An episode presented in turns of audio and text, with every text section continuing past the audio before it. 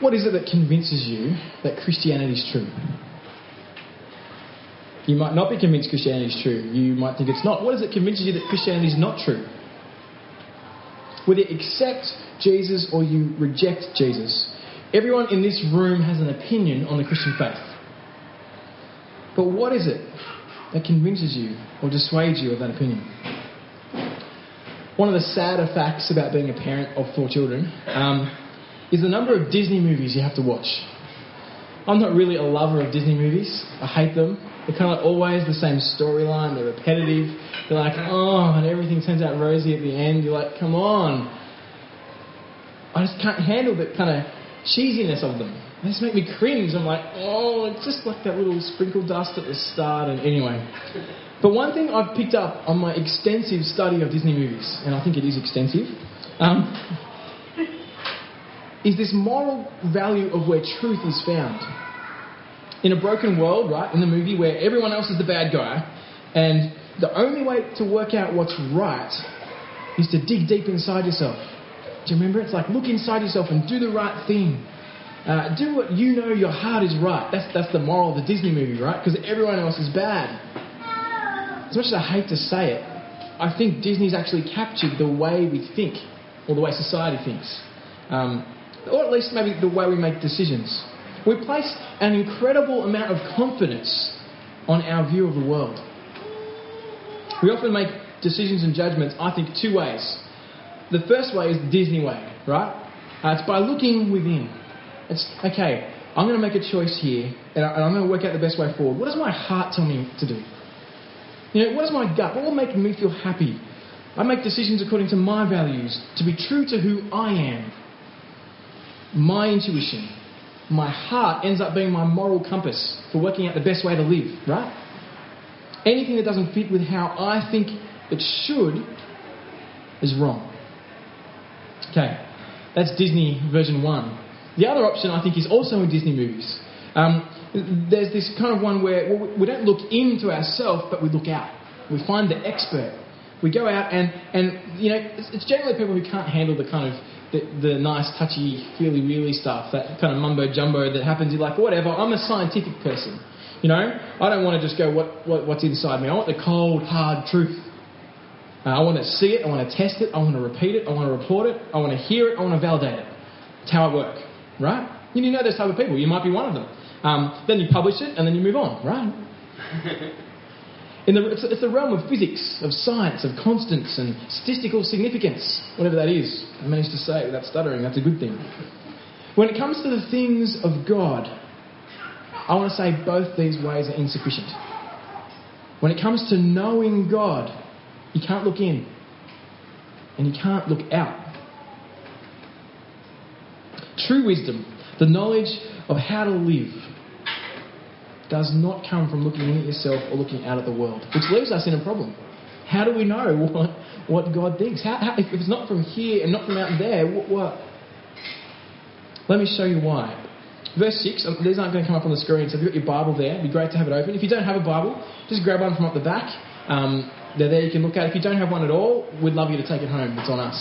Um, yeah. Okay, so if you've got a phone, do that. Verse 6, Paul says, True wisdom is not the wisdom of this age. We do speak a message of wisdom among the mature, but not the wisdom of this age or the rulers of this age who are coming to nothing. What Paul's saying is the wisdom of this age, the wisdom we can get by looking at and arriving at the kind of observations we see or looking in to ourselves, is coming to nothing. Paul's just pointed out in chapter 1 that the wise man, the scholar, the philosopher of this age still die. We, we don't have the answers to everything. So just when you are tempted to think that there's no wisdom at all, Paul's going, you know, there's nothing. Paul says, ah, but there is one type of wisdom. It's God's wisdom. Verse 7. Now we speak of God's secret wisdom, a wisdom that has been hidden and that God destined for our glory before time began. The wisdom that Paul has is different. It wasn't arrived at by looking at himself, by digging deep into his ideas or his musings and going, okay, this is what I think. It wasn't arrived at by his clever thinking. It wasn't arrived at by empirical research either. He didn't go and repeat and test a whole heap of things. This wisdom is God's wisdom, and it has been hidden from mankind. It's, it's a secret, but it's meant for our glory. God's wisdom is good, and there is something good that has been hidden. If you want to know how to live, if you want to know how to act, if you want wisdom, Paul's saying you need to go to the one who invented wisdom. Paul's claim is that the God of the universe has something for us that is far better than what we can come up with. That shows our own thoughts or even our empirical kind of observations of the world as arrogant. You know, we, we haven't even been past the moon. Yet, you know, you know how long it would take to get to the next galaxy? Like, yeah, and we think, oh, we can work it out. And God's like, I spoke and it happened. If, if you want to know wisdom, we've got to know God. Uh, because God's wisdom is a wisdom that, even in its foolishness, is smarter than all of mankind's wisdom put together. Even its weakness is more powerful than everything mankind could ever imagine combined. But the problem is, how do you get access to God? How do you get access to this wisdom? Because we, we, how, do we, how do we see it for what it is? Because Paul says it's a secret. Now, let's just say I've got a secret. I have a secret. Okay, it's nothing amazing. It's like Rowan was an alien in a former life. You know, nothing, nothing like that. I've got a secret. Um, who can tell me what it is? Seriously, is there anyone amongst you who can tell me what my secret is? Uh, is there anyone we say, uh, okay, what about the smart people amongst us? Is there anyone who's got or doing a master's degree? anyone with a PhD? Anyone with someone with a PhD in their family? He does. Yeah. Okay, so what's my secret? Okay, what, what about kind of um, the people who are really good with people? You know, the kind of so, is anyone with a social work degree or counselling or anything kind of background there? Psychologist maybe. Okay, what's my secret? You can try, and you can even throw guesses, right?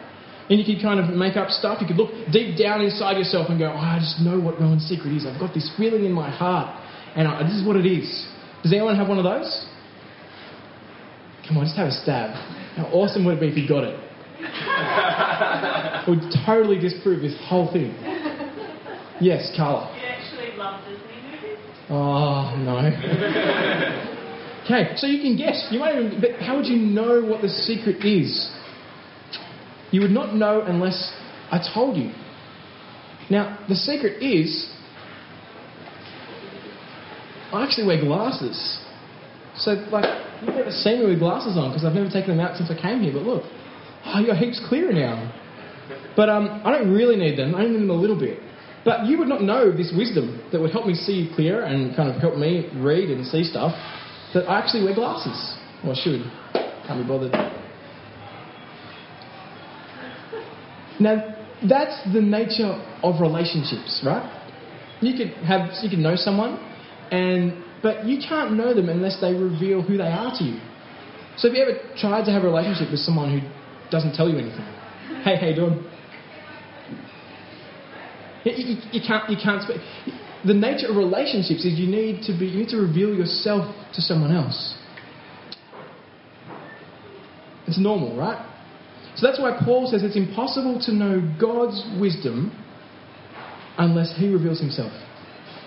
Verse 9, he's kind of showing us. He's like, have a look at verse 9. Paul's like, No eye has seen, no ear has heard, no mind has conceived what God has prepared for those who love him. No, no one has seen God's wisdom. It, in fact, it's beyond our, our, vision, it's beyond our hearing, it's beyond our conception. You, our minds cannot come up with how good God is and what He has planned for us. Now, that's great if we can get access to it. It totally sucks if we can't. But God has this secret, and He's going to reveal it. Empirical methods are not sufficient to access God's work. We can look around at creation and go, wow, this, this is great. But we can't know what, about God. We can know of Him, enough to make us without excuse, Romans tells us. But we can't know His purposes for why He's made us without Him revealing it. To know God's wisdom is naturally impossible. 1 Corinthians 2:11 For who among men knows the thoughts of a man except the man's spirit within him? In the same way, no one knows the thoughts of God except the Spirit of God. So, what he's saying is kind of God is of a whole different order. God is divine, we're human. Um, you can't know my thoughts unless my spirit, the, the me in me, kind of speaks them, right? Um, only my spirit, the me in me, the kind of whatever that is, however we think about my isness, um, right? Uh, that I know who I am because I'm, I'm male and I'm a, I'm, a, I'm a human and I can know me. No one else can know me. So what Paul does, he says, well, God is like divine. God's on a whole other plateau. And even if, you know, if you, even if you were divine, some of us, frankly, sometimes think we are by the way we act, but even if you were, you wouldn't know it unless you were God's Spirit, unless you were God, God in Himself, right? So the impossibility of a man, of a human, knowing the divine, Paul's drawing this massive line saying you just can't do it. It's impossible. It'd be like saying, okay, just tell me for a minute, how do you create a universe by speaking? I don't know. right? It's just, it's just like a whole other order. How do you maintain all the laws of physics in the world at once while you hear everyone's prayers? And Jim Carrey can't do it. Can't even hear just America's prayers in, in um, Bruce Almighty. Anyway, it's not true. Um, we are very different from God. That wasn't made by Disney, was it? if it was, it's bad. We are very different from God. You might have been able to guess my secret, but we are so different from Him. I'm, I'm a man, I'm a, I'm a human. You might have been able to guess a human secret, but to guess the creator of the universe is like a whole other ballpark. Just think about the questions that we ask all the time, right? Why are we here? Who made us? What is your purpose? For what reason were you made? Why does bad stuff happen? Why does good stuff happen? What, what is good? There's a whole realm of questions that we kind of are always thinking through, or, you know, we can't get an absolute answer. We can come up with ideas. It's only the creator of the universe, the one who made the world, who can tell us why we're here. The one who made us, who can tell us who we are, what our purpose is the one who defined right and wrong, good, and the one who kind of think, who, who came up with a definition of good and said, this is it. Only He knows what that is. We can't answer those questions, but the Creator of the universe can. The God who made us, the, the God who maintains the world. But if we don't have access to God, if He doesn't speak, we remain in the dark. So that's the kind of man made wisdom idea. But then Paul goes on to speak about this other type of wisdom that we have access to. I call it spirit informed wisdom. Verse 10, kind of, this is the ah moment. It's possible. But God has revealed it to us by His Spirit. The Spirit searches all things, even the deep things of God. Here is someone who knows God. In fact, He is God. God the Spirit.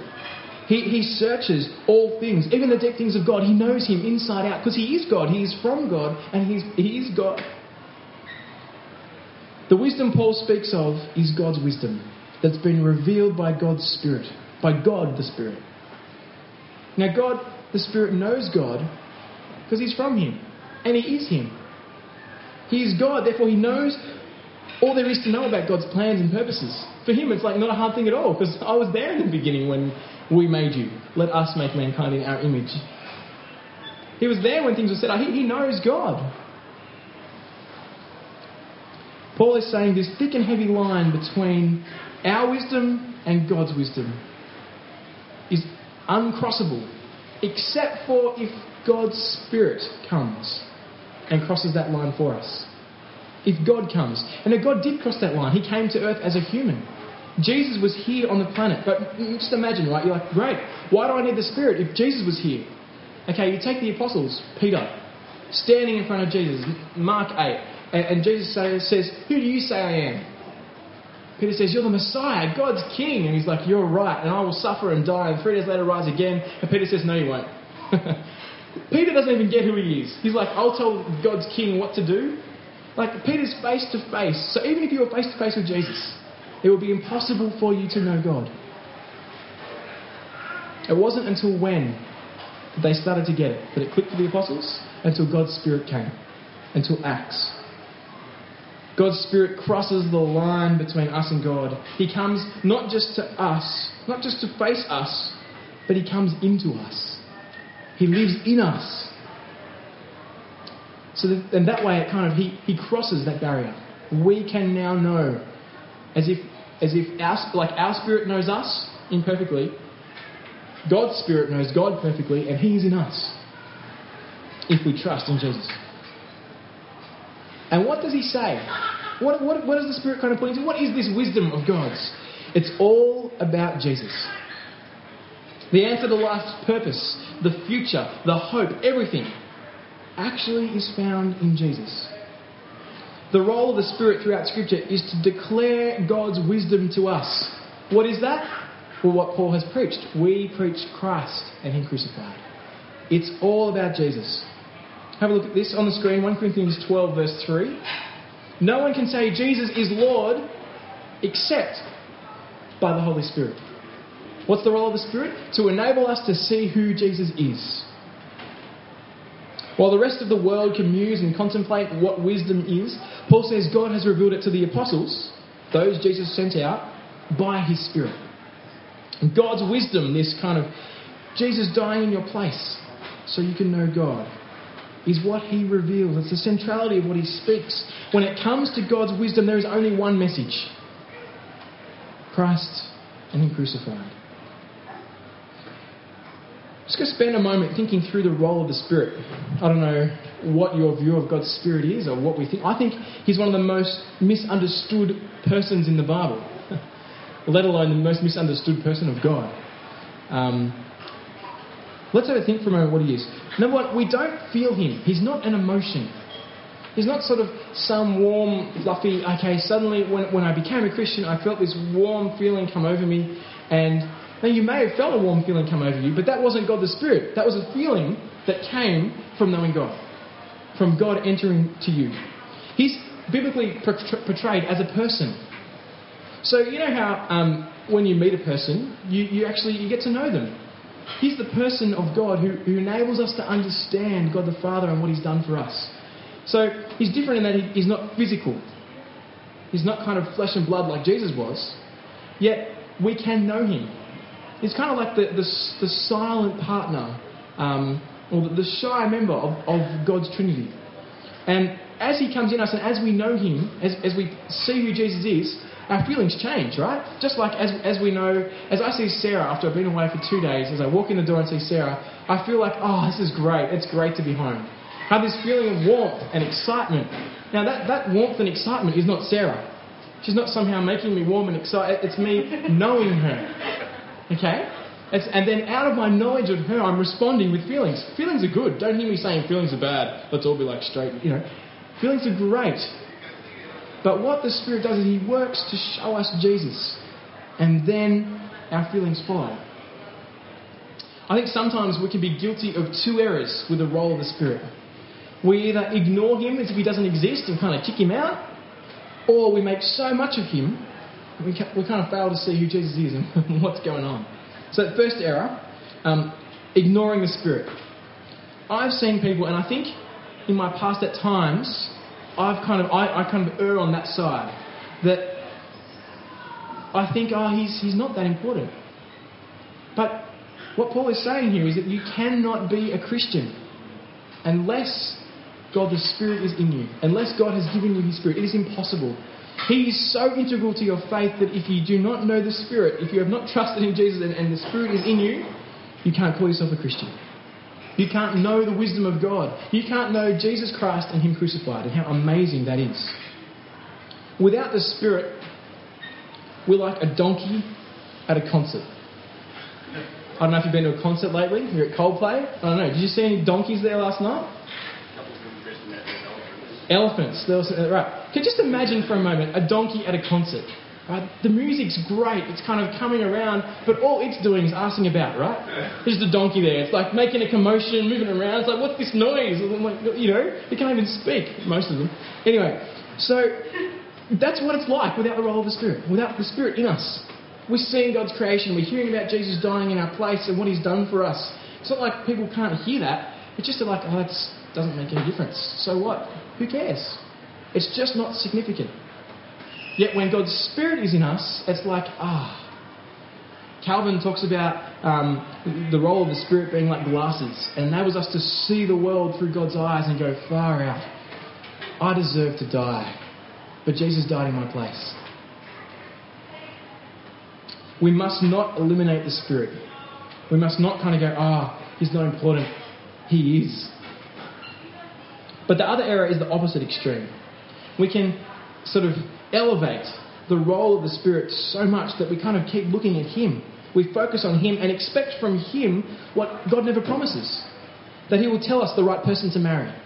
I've not seen that in Scripture anywhere um, that he'll reveal some crazy plan, or like he's some crystal orb. I think sometimes we're told, come to the Spirit and, and pray, and, and he will kind of show you the future and light up, and kind of nowhere in the Bible does God say to expect that.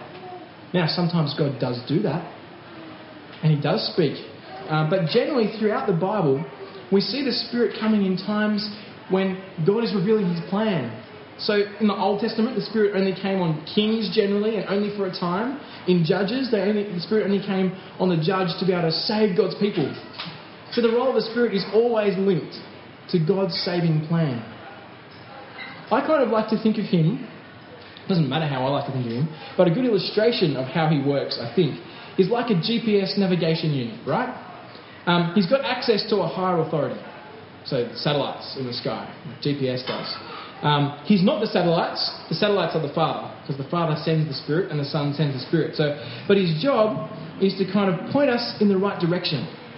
To say, okay, I, I know God. I know His plans. This is the way to go. But I think what we try to do is we try and put into the GPS unit of God the Spirit. Oh, this is what I'd like, God.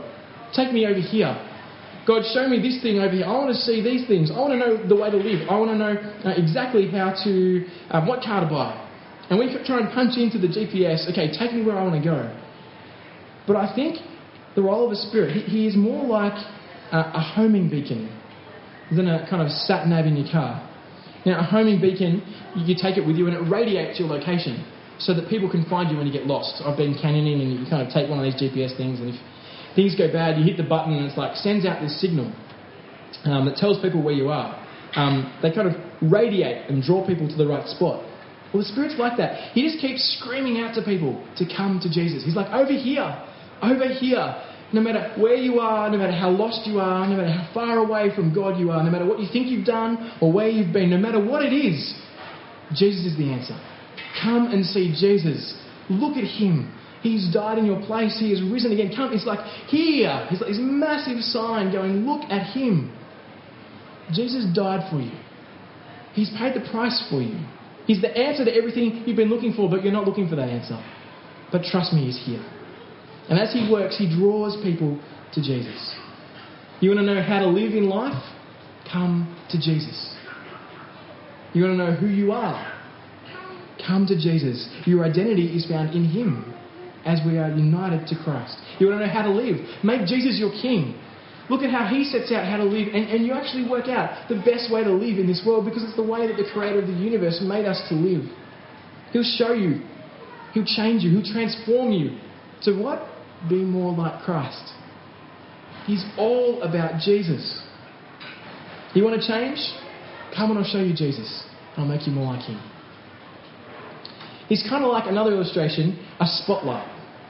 He doesn't draw attention to himself but he illuminates Jesus. I, I found this such a helpful image. Ever been to concert week this week? If you've ever been to a concert? They've kind of got the full kind of kit, everyone's playing, it's massive. And then they kind of do this cutback set where the main artist kind of walks forward and sits on the stage, maybe at the piano or maybe just with a guitar. It's just the guitar and the mic and them. All the stage lights fade, and there's just one spotlight on the kind of main performer in the middle. And it's saying, look how awesome he is. Even with a big band, he sounds great, but now when it's cut back and it's just on him, he's amazing. Right? It kind of shows off who he is. So you can kind of imagine it, right? Everywhere's black except for this one little spot. Now, who at the concert sits there and goes, That is an awesome spotlight? Man, have you ever seen a spotlight like that before? Just kind of the way it's whiteness, it kind of comes down and like, like no, you go, that is an awesome performer. Well, that's what the Spirit's role is. Uh, the Spirit's role is not to say, look at me, I'm, I'm awesome. It's look at Jesus. That's what he's been speaking the whole way through Scripture. That's what Scripture points to. And remember, God's word is inspired by God, breathed out. Spirit, the same sort of word, is in there. That God has spoken his word by the Spirit. Sure, men and women wrote the Bible, but it was God the Spirit who was in them, who was helping them to write what was there. We have got access to God's wisdom in the Word. And what does that wisdom say? Come to Jesus.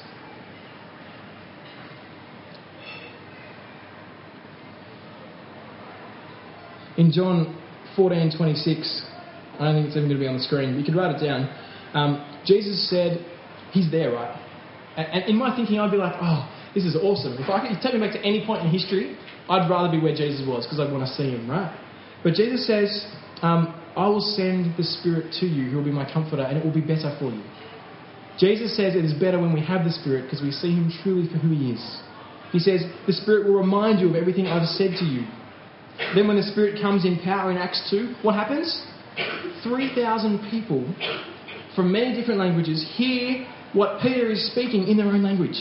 This gift of tongues, it's amazing. They, they kind of hear it. Peter's speaking one thing and they all hear it in their own languages. But what was Peter saying? Have a look, it's on the screen. Therefore, let all Israel be assured of this God has made this Jesus, whom you crucified, both the Lord and Christ. The role of the Spirit is to point us to Jesus. Just keep looking through Acts at some point. Just go and have a look how he works. He's always going, Jesus, Jesus, Jesus. I think I've said that enough. The other thing to note is every time the Spirit seems he, he's there working in power, he seems to be working alongside God's word. That God speaks and the Spirit is pointing to the word. So here, the word is the preaching of the gospel. That God has made Jesus, whom you crucified, both Lord and Christ. So throughout Scripture, it's kind of like God speaks to us. doesn't just directly say things to me and something else to you, and we can all just go off and go, oh, well, God said this to me and he said something different to you. No, he spoke authoritatively through the apostles. And he still speaks to us, but it must be in line with what the apostles first taught. So he doesn't, it's the same spirit, but he doesn't speak a different message. I'll come back to that in a second.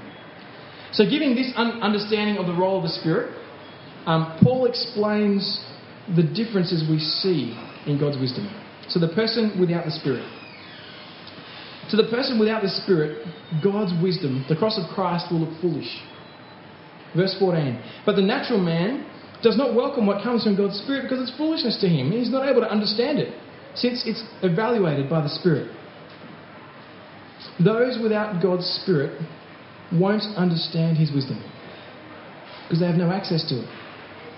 It's not that they can't have access to it, they could just come to Him and ask. But as we are in our natural state, it's impossible to hear the wisdom of the cross. But the person who has God's Spirit, this apparent foolishness is actually wisdom. Verse 15. The spiritual person, however, it's kind of the person with the Spirit, can evaluate everything. Yet he himself cannot be evaluated. Now, this is a really tricky verse, right? Um, the spiritual person can evaluate everything, yet he himself cannot be evaluated. Does that mean I can say, well, I have the Spirit, God has told me to do X, Y, or Z, therefore you cannot say that's wrong because I have the Spirit? I've heard many people take it that way. Um, I spent a whole day looking at this verse, so I was kind of like, I want to make sure I'm, I'm, i think I'm right. I think I'm confident now in what I'm about to say.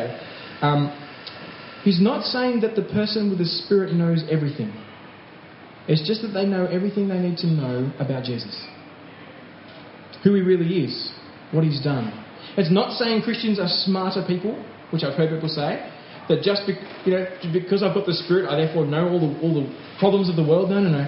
We're just people that have been told a secret that has amazing ramifications for our life. That God has stepped into our lives and through His Spirit shown us the greatness of Jesus. I've heard some say, well, I have the Spirit and He told me to dot, dot, dot. And what the verse is saying is that those with the Spirit cannot be evaluated by others with regard to who God is and who Jesus is, with regard to what God's wisdom reveals. So, how do we know that? You know, it, firstly, it's not a license to say, I've got God's Spirit, therefore you can't tell me I'm wrong. Have a look at what happens in, in 2 Corinthians 11:14. For if someone comes to you and preaches a Jesus other than the Jesus we preached, or if you receive a different spirit from the one you received, or a different gospel from the one you accepted, you put up with it easily enough. Well, he's kind of like, you're happy just to go along with these other ones. The, the truth is, you want to compare it to what we first taught.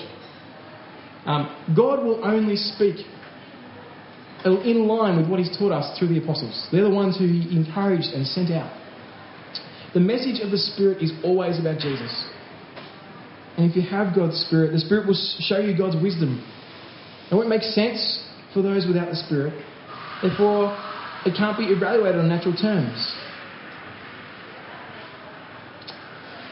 John the Apostle, we'll jump outside of Paul for a second. He says in, in chapter, uh, 1 John 4, verse 5, Some are from the world. Therefore, what they say is from the world, and the world listens to them.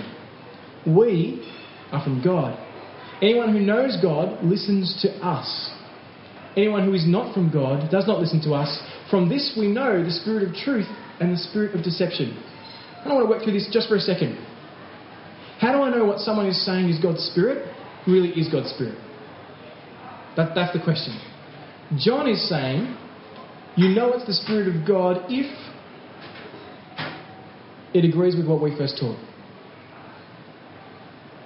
From this we know, so let's go back. We are from God.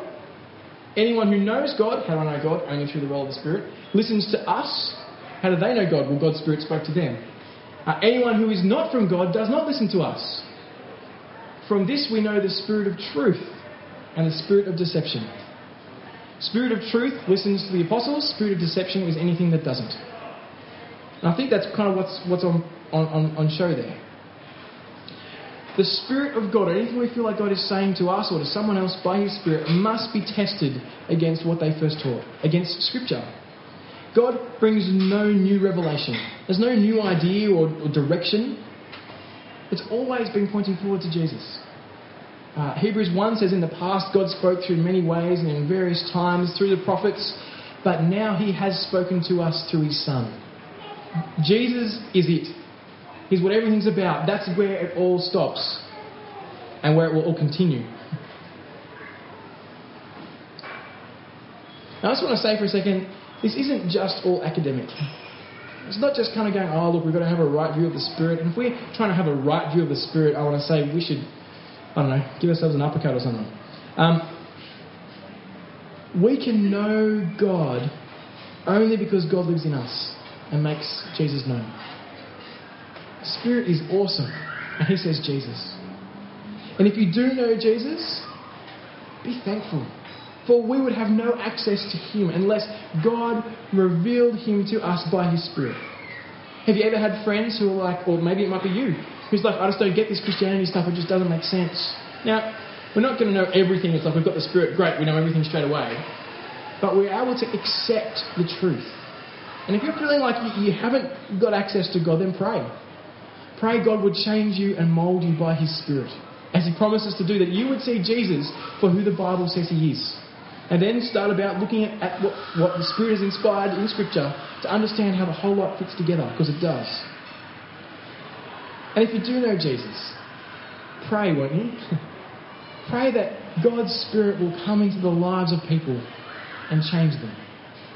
And see the most amazing miracle ever. People move from death to life to understand Jesus as their Lord and Saviour. When you recognize that it's only because of the work of the Spirit, in, in a kind of big argument of 1 Corinthians, you can't go, oh, well, look at me, I'm special, I get God. No. God is coming to us and showing us. There's no spiritual superiority. If anyone says, I've, I've got more of the Spirit, I've been filled up more by God's Spirit, no. We have the Spirit or we don't. We trust in Jesus or we don't. There is no super spiritual realm. This is a flat playing ground. So if someone says to you, wow, there's this extra bit you could get. if you don't have the Spirit, you cannot know God. If you have the Spirit, you have Him in His fullness. There is no in between. We don't need to go looking for any extra special revelation from God. It's here in, the Word. It's all about Jesus. And God's Spirit takes that Word and makes it come alive. The answers to life questions. And what He does is He reorients our life around Him so that He is our only identity, our hope, our future, our Saviour.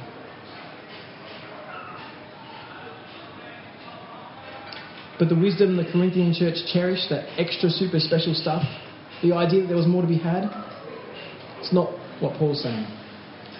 Friends, Jesus is not just a nice hobby. With a socially acceptable moral, he's it. He's the centre of our existence. And you listen to Paul in Colossians. He's the image of the invisible God, for by him everything was created. Uh, he is before all things. He holds all things together. He's the head of the body of the church. God was pleased to have all his fullness dwell in him and reconcile to himself all things, making peace through the blood of the cross, whether things on earth or things in heaven. Paul is just like, Do you see Jesus? If you don't know Jesus yet, then I want to say, maybe it's time to ask God's Spirit to come and show you to actually get who Jesus is. Maybe God's Spirit has been working in you and you're like, oh, this Jesus does look amazing. Trust Him. Put your life in His hands. If you're reacting against this today, you know, if you're like, oh, maybe there's a little part of your conscience that's like, I think this is wrong, I'm not sure. If, if you find yourself angry at God, probably God's Spirit just provoking you, pushing you to say, come and see Jesus for who He is. Wherever you're at, don't ignore God the Spirit. Don't you think it's time to stop and listen to the wisdom of God? The wisdom that points to Jesus as the one who's died for you, the one who's offered you forgiveness, the one who's offered you life. Why don't we pray? And Campbell's going to come up and continue in prayer together. Father, we want to thank you today for your Spirit, that He lives in us we're sorry for the times we have kind of kicked him off to the corner and wanted to minimize him and say it's by my strength that I know about this Jesus. Lord, we are such fools. Lord, we want to apologize for the times that we have made too much of him and wanted to kind of say, wow, look at the Spirit, of what he's done, and Jesus has been the poor cousin. Father, thank you that you have spoken to us by him. Thank you that you've allowed us to see you, that you've allowed the whole world to see you if we would just ask. And so, Lord, we pray that by your Spirit you would bring more people to yourself, that they may be captivated and see Jesus for who he is, for who you've shown us he is. We pray this in your Son's name. Amen. Let's keep praying.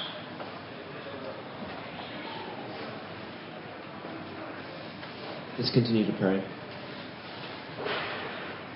Dear Lord, you're an almighty, powerful, and loving God you have created things that we could not have imagined. You have made plans that we cannot comprehend. And most incredibly, you have loved us as sinners. And it is as sinners we come before you this morning and ask for your forgiveness. We are selfish, proud, and immoral. The world can see our actions, but only you know the state of our heart.